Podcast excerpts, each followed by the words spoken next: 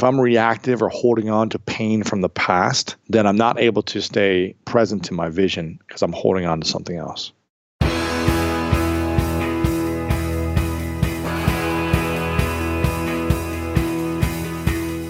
Welcome to the one you feed. Throughout time, great thinkers have recognized the importance of the thoughts we have. Quotes like garbage in, garbage out, or you are what you think ring true. And yet, for many of us, our thoughts don't strengthen or empower us.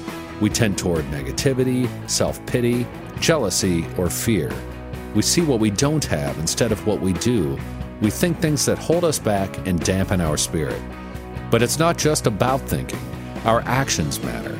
It takes conscious, consistent, and creative effort to make a life worth living. This podcast is about how other people keep themselves moving in the right direction, how they feed their good wolf.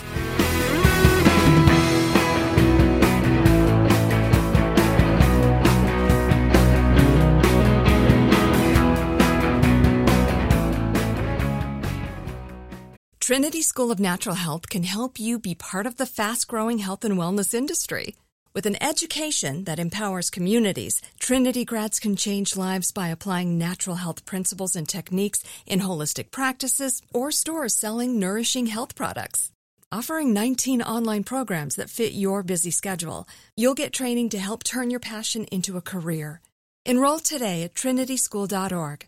That's trinityschool.org. Thanks for joining us. Our guest on this episode is Lewis Howes, who we interviewed way back on episode 31 of The One You Feed a long, long time ago. Lewis grew up as an athlete and he was a two sport All American, played almost every sport in high school, and then went on to play football professionally. He then transferred his competitive nature from sports to business, building his podcast, The School of Greatness, into a global phenomenon. His new book is The Mask of Masculinity how men can embrace vulnerability, create strong relationships, and live their fullest lives. And here's the interview with Lewis Howes. Hi, Lewis. Welcome to the show. Thanks so much. I appreciate it, Eric. Happy to have you on a second time. Unfortunately, we are doing this uh, remote this time. The first time we were lucky enough to be sitting in your studio in Los Angeles, Yep. but now I'm in Columbus and you're still in LA. And we are here to talk about your new book called The Masks of Masculinity. And we will jump into that in just a minute, but let's start like we always do with the parable. There's a grandfather who's talking with his grandson. He says, In life, we have two wolves inside of us that are always at battle. One is a good wolf, which represents things like kindness and bravery and love. And the other is a bad wolf, which represents things like greed and hatred and fear. And the grandson stops and he thinks about it for a second. And he looks up at his grandfather and he says, Well, grandfather, which one wins? And the grandfather says, The one you feed. So I'd like to start off by asking you what that parable means to you. It means that we have, or for me, that I have a decision to make every moment. And I could step into a decision of wearing a mask to protect myself, to project a certain identity that I want people to see myself being, or I can take off the mask and reveal myself for the true essence and love that I was born in. And uh, every moment I get to decide which mask I want to wear or if I want to fully reveal myself. Yeah, that's great. Let's talk about the book, The Masks of Masculinity, which is a great title. I just like saying it. Um, I was kind of surprised it hadn't been used before. But talk to me about the genesis of this book, because I think it's important. Uh, it stemmed from deep pain and suffering and me feeding the bad wolf for my entire life.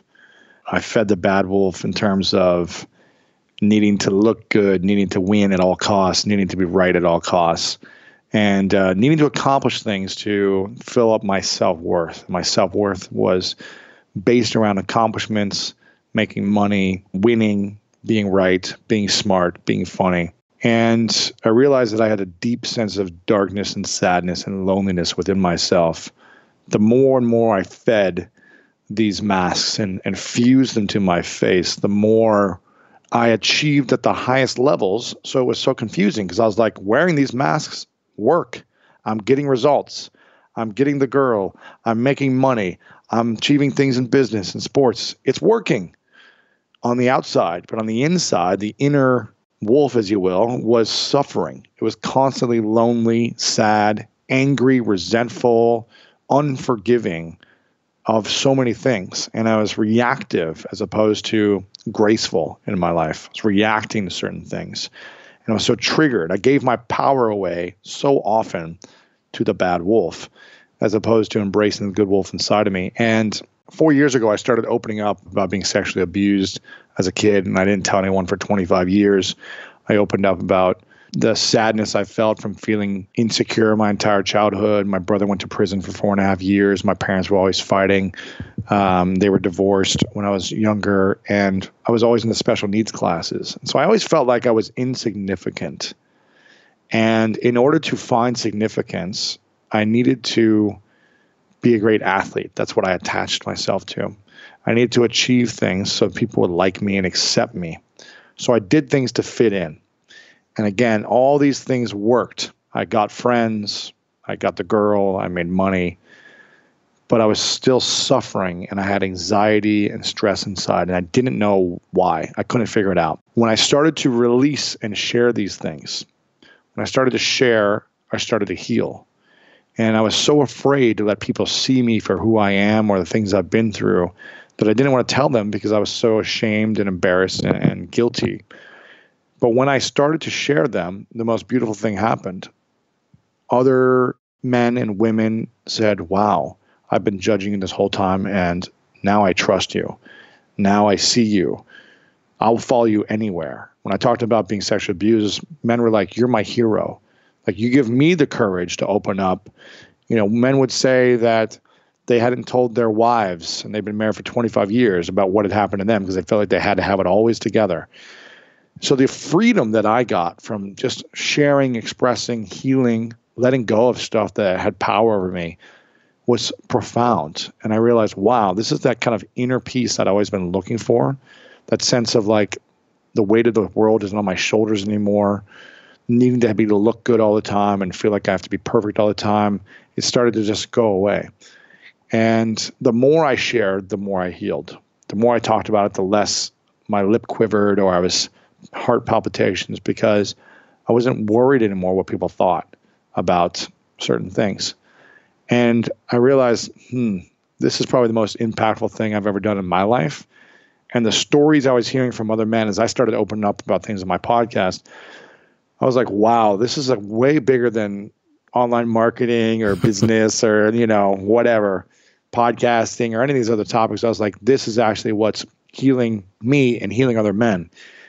And it blows my mind that, you know, Charlottesville is happening with the racial tension, with the political tension that's happening, the conflict with the wars, the bombings, the Vegas shootings, with all the suicides that men commit, all these acts of anger, fighting, aggressiveness. I would say 95%, if I looked at them all recently, come from men who are hurting inside men who feel like they need to protect and defend their masculinity or their manhood or needing to be right or needing to win.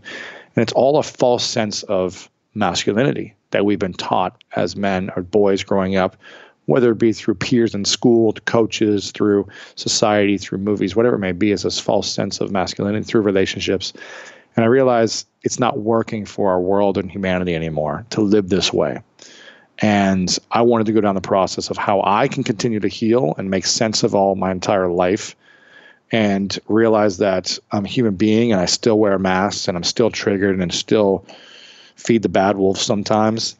And I wanted to continue to dive in deeper of the psychology and the research behind why boys become men a certain way and how we can start to remove these masks that have been holding us back and causing so much conflict in the world and see if I could be a catalyst in some way. Because there's not many big white athlete jock looking men who are talking about being raped and who are talking about sexual abuse and insecurities and fears and you know that they have challenges that they've gone through. You know there's not many of the people that look like me who are willing to lay it out there. I wasn't willing to do it until i finally did and so i want to hopefully be somewhat of a catalyst to just get a few men to open up and see what they can do in their life when they do. It's a great story, and it's so true that as men, there are certain boxes we're put into. We had a guest on the show, Rosalind Wiseman who talks about the box that men are in. You know, you've you've got to behave a certain way, and and I love in the book you make this point. I want to make it too before we get too far down the road here, right? Which is that we are talking about the challenges that men face in this case because you are a man and I am a man. It's not to say that the challenges of men are greater than women. No. You know, because a lot of people could be like, look, you're a white male, like you've got the whole world. And there is truth to that privilege. And there is truth also at the same time to the fact that we do have an idea of this is a certain way we have to be. And it's interesting to me because as somebody who didn't have the athletic, let's say, you know, I was I was outclassed athletically by about ninth grade, right? Like, you know, it was fine till then. And then and as somebody's like that, you know, I have sort of I would say in a lot of ways I have been more open than the average man to acting differently than the masks that you talk about. And yet still I look at these masks that you talk about and I go, yep, right there. There uh-huh. it is. You know, pick your one. I'm, you know, we may each use a different one at a different time, mm-hmm. but it's still there. It's still, and, and I think that to go a level deeper, it's probably, if you wanted to go, if you wanted to go a level deeper than that, that's the human condition, which is to, right.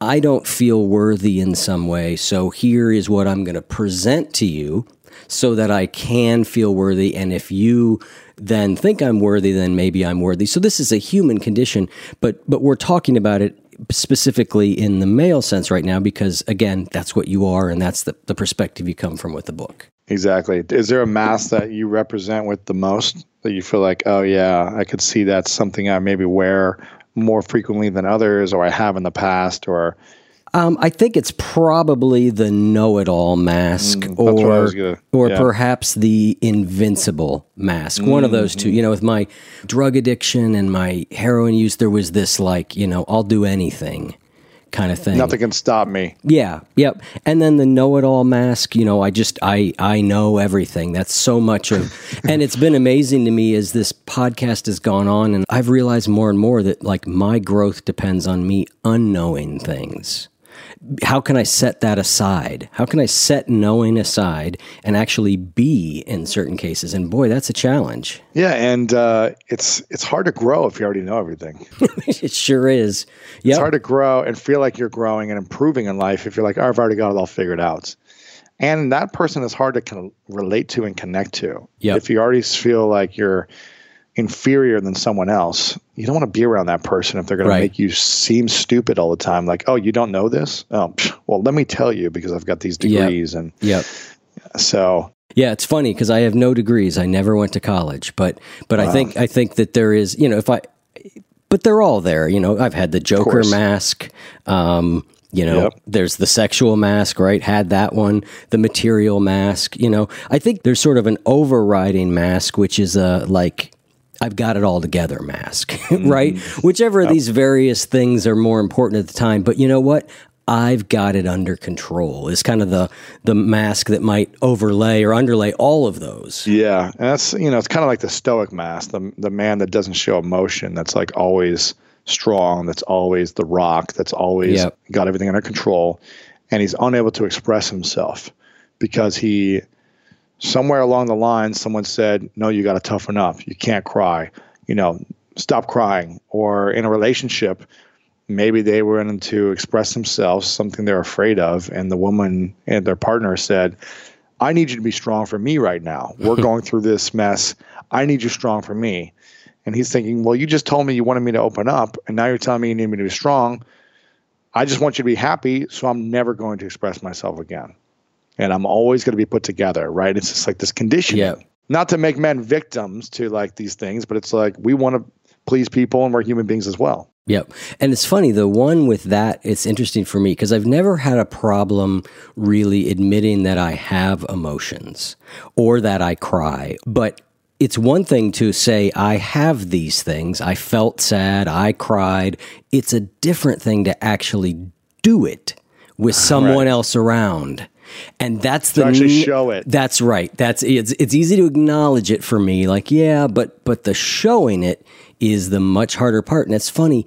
I so badly didn't want to raise my son that way, and yet I think to some extent, it's the, you know, it's just, it's part of, it's so deeply baked in. Mm, how old is your son? He just went off to college. He's 19. Wow. Wow. And do you see him wearing any of these masks? He used to wear the athlete mask. Mm-hmm. I don't see it very much in him, but but there's a parent-child relationship, so there may be things Yeah, of, of his that I don't see. He probably has the "I've got it under control" thing. You know, he's got Sure. that like he doesn't want to trouble anybody with what's going on with him. He's got Right, it. It's okay. You know. Yeah, yeah. I remember when I was when I was 18, I had to know it all. I, w- I thought I knew everything, and yet I knew nothing. You know. But So it's interesting to me because you said four years ago you started sharing about what had happened to you sexually and you started to peek through or peel these masks off a little bit. And yet you described a time that wasn't that long ago after your book came out. You were on a book Yep. tour where you were still suffering. So this is a, definitely a, it's not my favorite word, but a journey, right? yeah, I mean, I started down the process of like healing from and sharing about the sexual abuse, but yet I was still needed to accomplish to feel worthy. Mm-hmm. I still needed to like hit these marks and accomplish, and I felt like I needed to, you know, I was single at the time, and I felt like, what's the point of all this if I'm like doing things to feel like I'm a real man, like I'm a worthy man, like you know, by just dating more girls or making more money or hitting like lists and all these things. And I was just like, I'm doing these things to like prove people wrong still. Maybe I was healing with the sexual abuse and I was starting to let go and surrender, but I was still doing things to like prove people wrong and to fit in and make myself look better. And I realized, hmm, okay, I'm still not embodying the ultimate man, which is to live of service and to lift others up. I still wanted to look good and win, as opposed to create a win win in all experiences. And I realized my mission in life was just a little bit off. Like, yes, I was a fun person, loving, giving. Yes, I wanted to like make meaningful stuff. But I was so attached to the results of what I wanted to create mm-hmm. that it, and it happened and I was like, huh, well, I thought I was going to feel something now. You know, I thought I was going to like feel fulfilled when I achieved these things. But it just made me reflect that like, wow, this is what it is to like make these things so that I impress people, that I look good or that I prove these kids wrong that made me feel stupid when I was younger or whatever. And so then I decided, you know what? Okay, I'm going to shift my vision to doing things to lift other people up, to being an inspiration, to creating meaningful work that is a catalyst for people for good or something that's in service, as opposed to, and yes, would I like to hit the New York Times list and hit these marks and accomplish these things? Yes, but it's like I have so much more ease whether or not it happens Yep. because I'm so focused on the vision. Yep. And it's like it doesn't affect me anymore. And maybe some people will say, well, like you've already done it, Lewis, and you're already making money, so of course you're not as stressed. But I don't know. I'm just like my identity is not wrapped around it as much anymore. Yep. And I'm so excited to just have the conversation and make the impact. And I just believe that it's going to work out one way or another.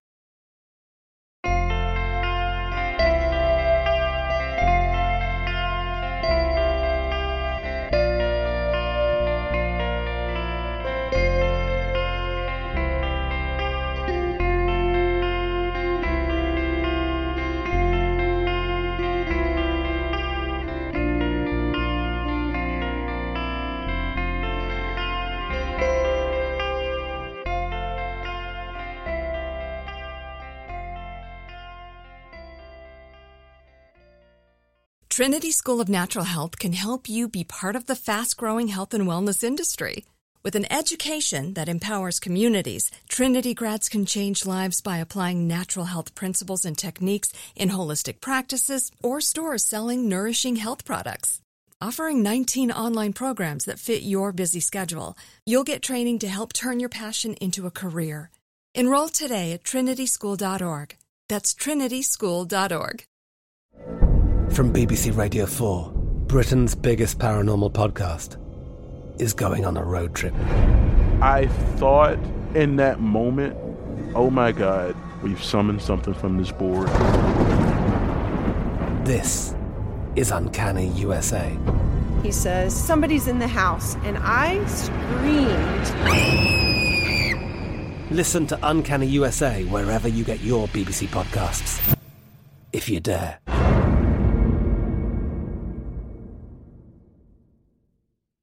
I always think it's interesting because we're a bag of mixed motives to the certain point. Like, Yeah. I bet there was a big part of you that was doing what you were doing because you cared about people and you wanted to lift them up and you wanted Absolutely. to help them, right? Like, that's always a part of it.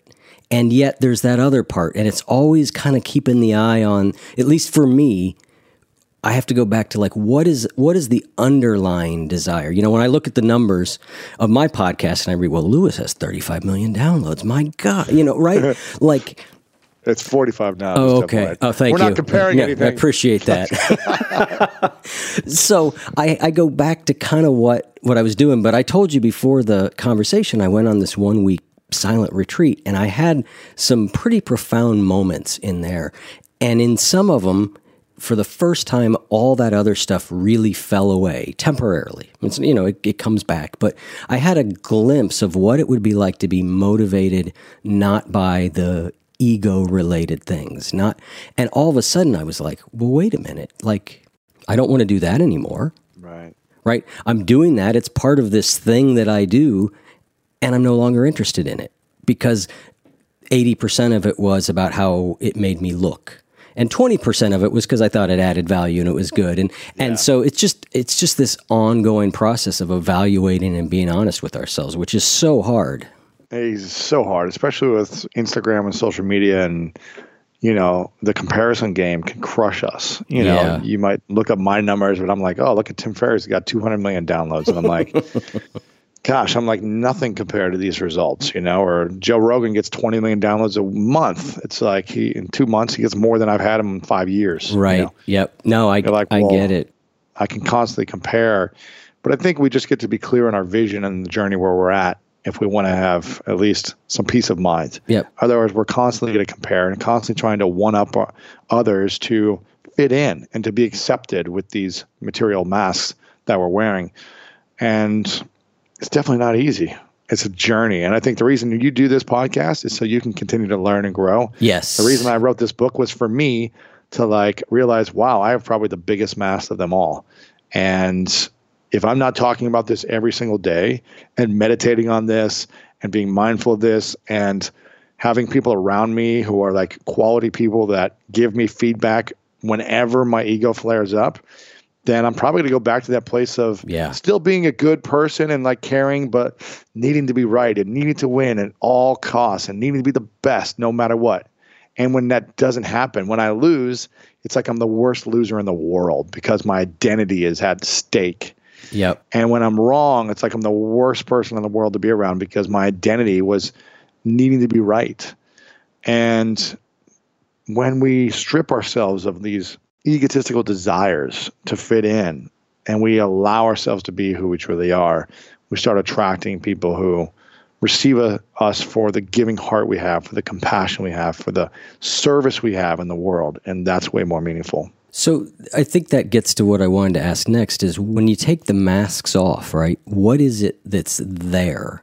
You know, do you, do you have a sense of underneath the mask what what is there? Yeah, it's it's it's the real you. It's the person that you've always wanted to be, but you've never been able to because you've been trying to fit in. You've been trying to fit in in school, in the locker room, and the the choir, or the musical, whatever it is. You've been trying to fit in with your peers to be accepted for the way that you think you need to be. And when we remove that and we become who we truly are, it's scary because we've never done it. Or maybe we did it when we were kids and you look back to the time when you were a kid and you had the most fun, you were the most joyful, the most expressive, and then we start to lose that sense of our childlike self the older we get to fit in. And um, so we gain that ch- sense of childlike energy again, which is the most youthful, fun, fun to be around, expressive self. Uh, and that's what's powerful. You mentioned being mindful of and being around people. Like, what are the things that you're doing in your life to try and make this process continue for you? I work on having those very uncomfortable conversations and relationships that I don't want to have because they suck and they're hard and they hurt and they're scary. Uh, so I work on cultivating that and and not having devices around when I'm having them so I can fully be present. I work on meditating every single day when I can. I'm not perfect, but I try to every day. And I, and for 15 minutes, I go to a place in my mind, connect to my heart, and think about anything that could upset me throughout the day. In my relationships and business, something online happens. I think about, like, okay, if any of these things happen, how do I want to respond and show up in the world? Do I want to show up reacting like most of the people in the world? Or do I want to show up with this graceful sense of humanity that responds with love and thoughtfulness towards my vision? Because every time I react to something in a negative way, I'm saying to that thing or person or experience that it has power over me. I'm actually saying I'm a weak human being because I don't have the ability to gracefully process this and stay committed to my vision. I'm giving that person power over me. I'm getting angry at that person. I'm holding resent that person. I'm frustrated with the person who cut me off in the car. I'm not the ultimate human being that I could be. And so I think about in during meditation that process. Who do I want to be in the world? What example do I want to set? How do I want to be of service?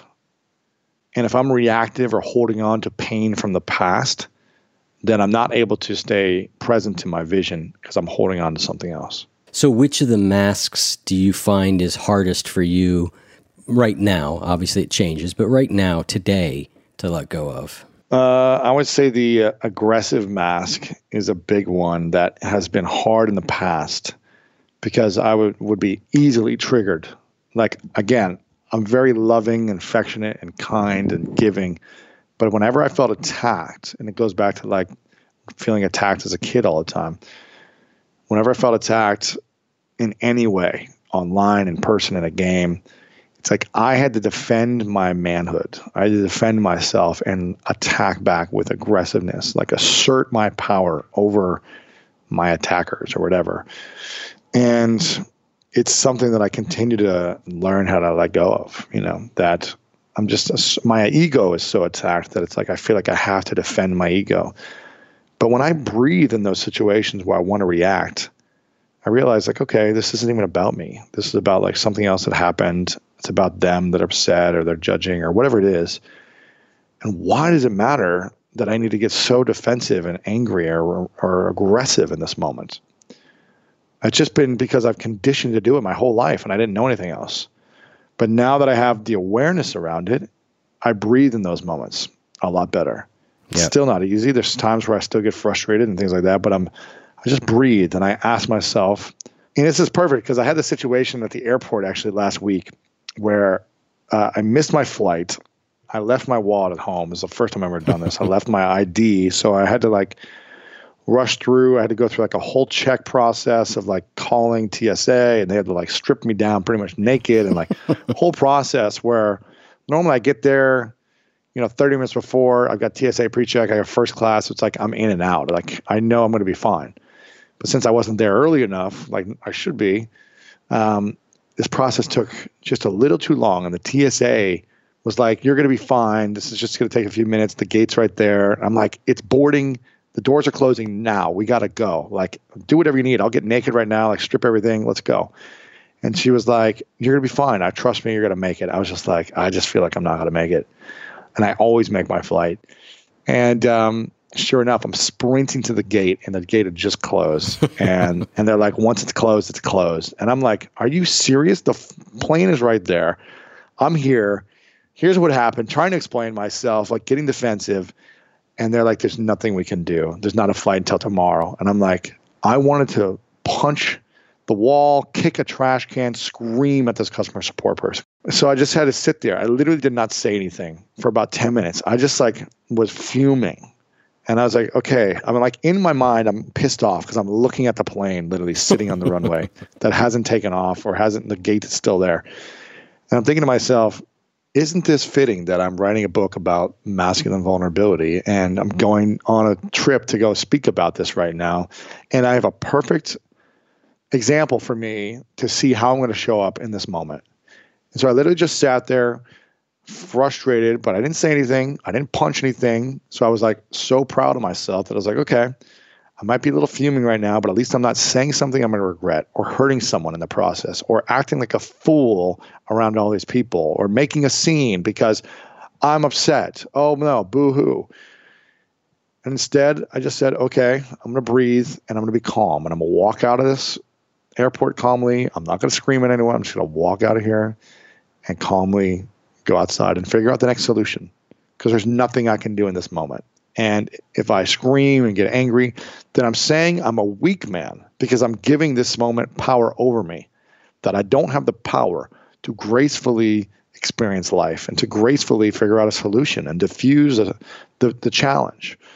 And I think the ultimate alpha man is not the one who can like get angry and defensive and beat up anyone and the strength to like defend himself at any moment. It's like the ultimate like alpha gorilla, the silverback, is really like the one who doesn't have to beat his chest constantly, but the one who's just kind of like kind of chill and like kind of is aware of the whole surroundings in his jungle.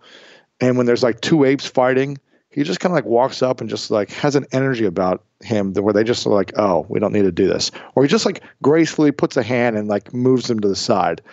He doesn't need to like scream all the time and yell at people and like beat people up. He's just like, we don't need to do this. Let's separate this energy from our space. Let's come back to our vision of a family unit. And it's just like, it's beautiful to watch like this massive gorilla with silverback that doesn't need to scream or loud or fight.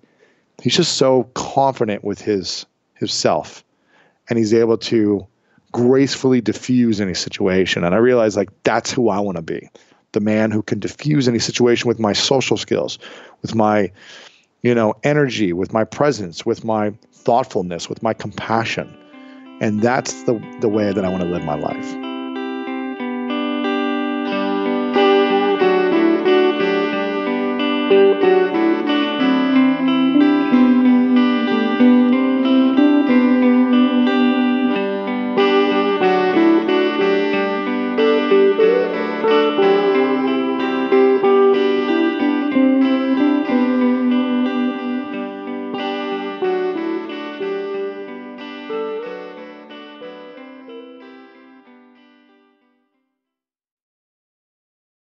It's interesting to hear you say that. Does it feel like you're putting another expectation on yourself to be a certain way? I think that's just the vision I want to to live with. You know, right. I want to I want to be able to be a graceful, loving man, not yeah. a aggressive, assertive, fearful, angry man, because those moments don't support my vision, and they usually leave me feeling frustrated for hours, if not days, and holding on to resentment and this residual pain. And if I give my power away to those moments that make me feel like stressed out in my heart for the next three days, how does that support me living a purposeful life and my vision? Yep. It takes me away from impacting. Trinity School of Natural Health can help you be part of the fast growing health and wellness industry. With an education that empowers communities, Trinity grads can change lives by applying natural health principles and techniques in holistic practices or stores selling nourishing health products. Offering 19 online programs that fit your busy schedule, you'll get training to help turn your passion into a career. Enroll today at trinityschool.org. That's trinityschool.org. People from building my business, from having healthy relationships, from working on my health. You know, it makes this like it creates disease in my heart, not mm-hmm. peace, because I'm in pain and palpitating all the time. That's not good for my body and my health. Yeah. And it affects every other area of my life. So, uh, am I ever going to be that peaceful 24 7? Probably not. But I, I think that's the vision every single day when I meditate and when those moments come up to breathe and to ask myself a question, I have a decision to make. Am I going to feed the good wolf or the bad wolf in this moment? Because I can feed either one. Either one's going to get me some type of result, but which one's going to have the biggest price that I have to pay afterwards? Yep. And and that's what I think the ultimate man and human being gets to do is be conscious of their environment, conscious of and aware of their decisions and understand that there are prices and consequences for wearing these masks. Yeah. That would be the perfect place to wrap this episode up because you brought it all back together. But we're not going to wrap it up just quite yet because because I just want to spend a minute and have you walk through what each of the masks are just Sure. for the listeners so they they have a brief sense of kind of what they are and and then we'll we'll wrap up after that. Sure. I will just uh, I'll read them uh, the the mask. The first one's the Stoic mask because every man must be invulnerable and tough. Emotions are carefully managed and suppressed. There can be no crying, no pain, no feeling. That's the first part of the Stoic mask. The athlete mask. One of the clearest ways a man can distinguish himself is on the field or on the court. He is like a modern day gladiator whose weapon isn't death but domination. Sports are how men prove themselves, and a good athlete is a good man. That's the first part of that. I'm going to pause you on that one because there was another interesting part of that, which you talked about how a lot of men go from that when their athletic career is over to being completely obsessed with sports because it's a variation on that. Absolutely. Yeah. It's like if you can't play them anymore, then you need to be obsessed to like show that you're masculine. You know a lot You about them. You know and, a lot yeah, about them. You're You're smarter into than the them. next guy about Exactly. yeah, yeah. you're the best at like the uh at playing fantasy sports you know all the stats you're like you're the know-it-all and you're the athlete without actually competing Right. there's the material mask there is no clearer sign of a man's worth than the amount of money in his bank account not only do men work incredibly hard and sometimes do questionable things to make as much money as possible it's all for naught if other people don't know how much money he has so that's a little bit of the material mask. The sexual mask, a man is defined by his sexual conquests. His worth determined not only by his bank account, but by the number of women he's slept with. Relationships, those are for lesser men, for quitters and settlers. so that's a little bit about the sexual mask. The aggressive mask. Men are aggressive. It's their nature, right? It's all men's nature to be aggressive. They're violent and tough, and they never back down. When they see something they want, they take it. Men hate, men have enemies. Of course, they have a temper. Of course, they break things. And of course, they get into fights. They're the hunters, not the gatherers. It's what men do. And a man who thinks otherwise is not a man and is responsible for the weakening of the world. The Joker mask. A man has a sense of humor and wit that can repel even the most withering critique or the most nagging doubt. Talk about his problems? Okay, Dr. Phil, maybe later. Uh, cynicism and sarcasm and a sense of superiority. Um, these are the intellectual weapons that a man uses to defend against every attempt to soften him or connect with him. So if you let if you want to let a man in, expect a knock knock joke, not an open door. Um, the invincible mask. A man does not feel fear. A man takes risks, whether that's betting his life savings on a company or cliff diving or smoking and drinking in incredible quantities. A man doesn't have time to think about consequences. He's too busy doing. That's a little bit about the invincible mask. It's two more the know it all mask. A man is not only physically dominant, but intellectually dominant too. If you don't understand why that is, a man is happy to explain it to you, along with all and along with all the other subjects he's an expert in. Uh, and the alpha mask is the, the last mask. At the most basic level, men believe that there are only two types of men alphas and betas, which are winners and losers. No one can stand to be the latter, so a man must dominate, one up, and win everything. A man can never defer. As a man, he must be in control, and he can't ever do anything a beta or a woman would do. So these are the masks that we've done a lot of the research on with the psychologists who do all the work with boys and, and men. And um, it's not easy taking any of these off because they protect us, they make us feel comfortable and safe, and they allow us to fit in to our society. Um, and that's why it's really challenging to take it off, especially if you've been wearing some of these masks your whole life because they get you results. It works to do these things. But when it works in the external world, but we're suffering in the internal world, it's time to rethink about what some of these are and how they're hurting us. Yep. You could argue that it's not working in the external world very well. I well, mean, look at look at. Las Vegas. Look at the political conflict. Look at Charlottesville. Look at all these bombings around the world. Domestic stemming- abuse stats, Domestic rape stats. stats. I mean, all of it. it's stemming ninety five percent of it. I would I would bet to say is stemming from men who are hurt, men who are suffering. You know, all these things that we just talked about. It's men who are leading the charge in Charlottesville with the torches and saying, "We're scared. We're hurt men inside, and we're afraid to reveal ourselves. So let's attack." You know, all this stuff. Las Vegas is probably the stoic man who's never expressed himself and was always felt misunderstood. And now it's time to get some of my energy out. And this is the way I know to do it. The guys who go, who commit suicide, stoic mask, they've been trying to be tight, hold it all together, strong for their family, their friends, their businesses, but they've never been able to fully express themselves. So they can't, they can't express themselves. It's a prison inside. So it's time to end it. Boom, I'm dead. This is how we've been conditioned to live our lives as men. There's not hotlines to express yourself.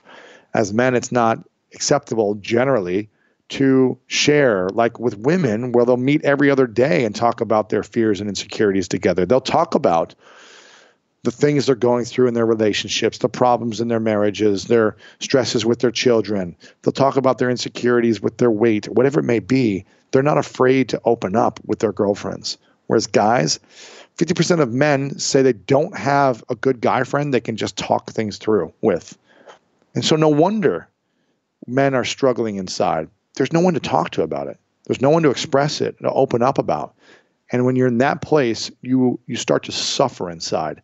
And as I'm sure you are aware, men do things like addiction. Men watch porn, masturbate constantly. Men drink, smoke to cope with their feelings inside. And I just think we need more opportunities to share. When we start to share, we can start to heal. And that's the first great step. Excellent. Yeah, I think it's. I think I forgot what I was going to say.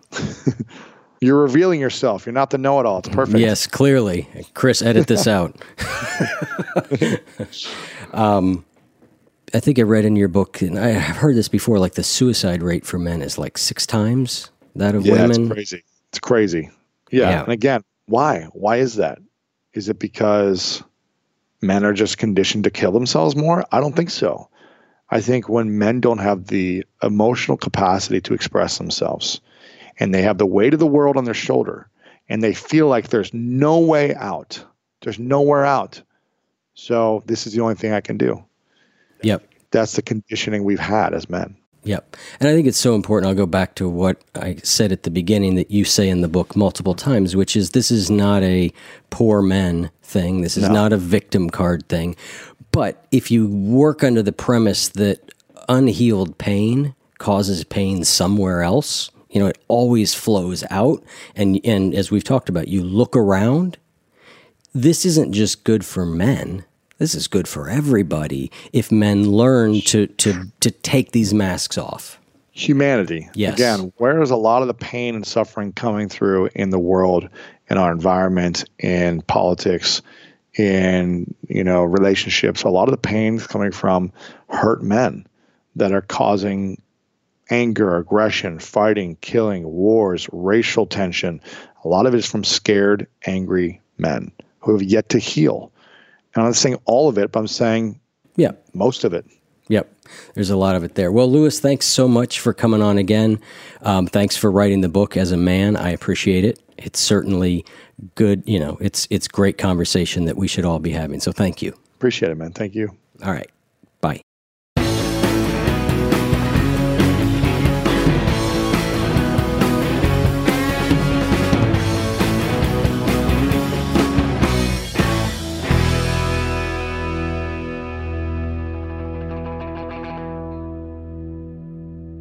If what you just heard was helpful to you, please consider making a donation to the One You Feed podcast. Head over to oneyoufeed.net slash support.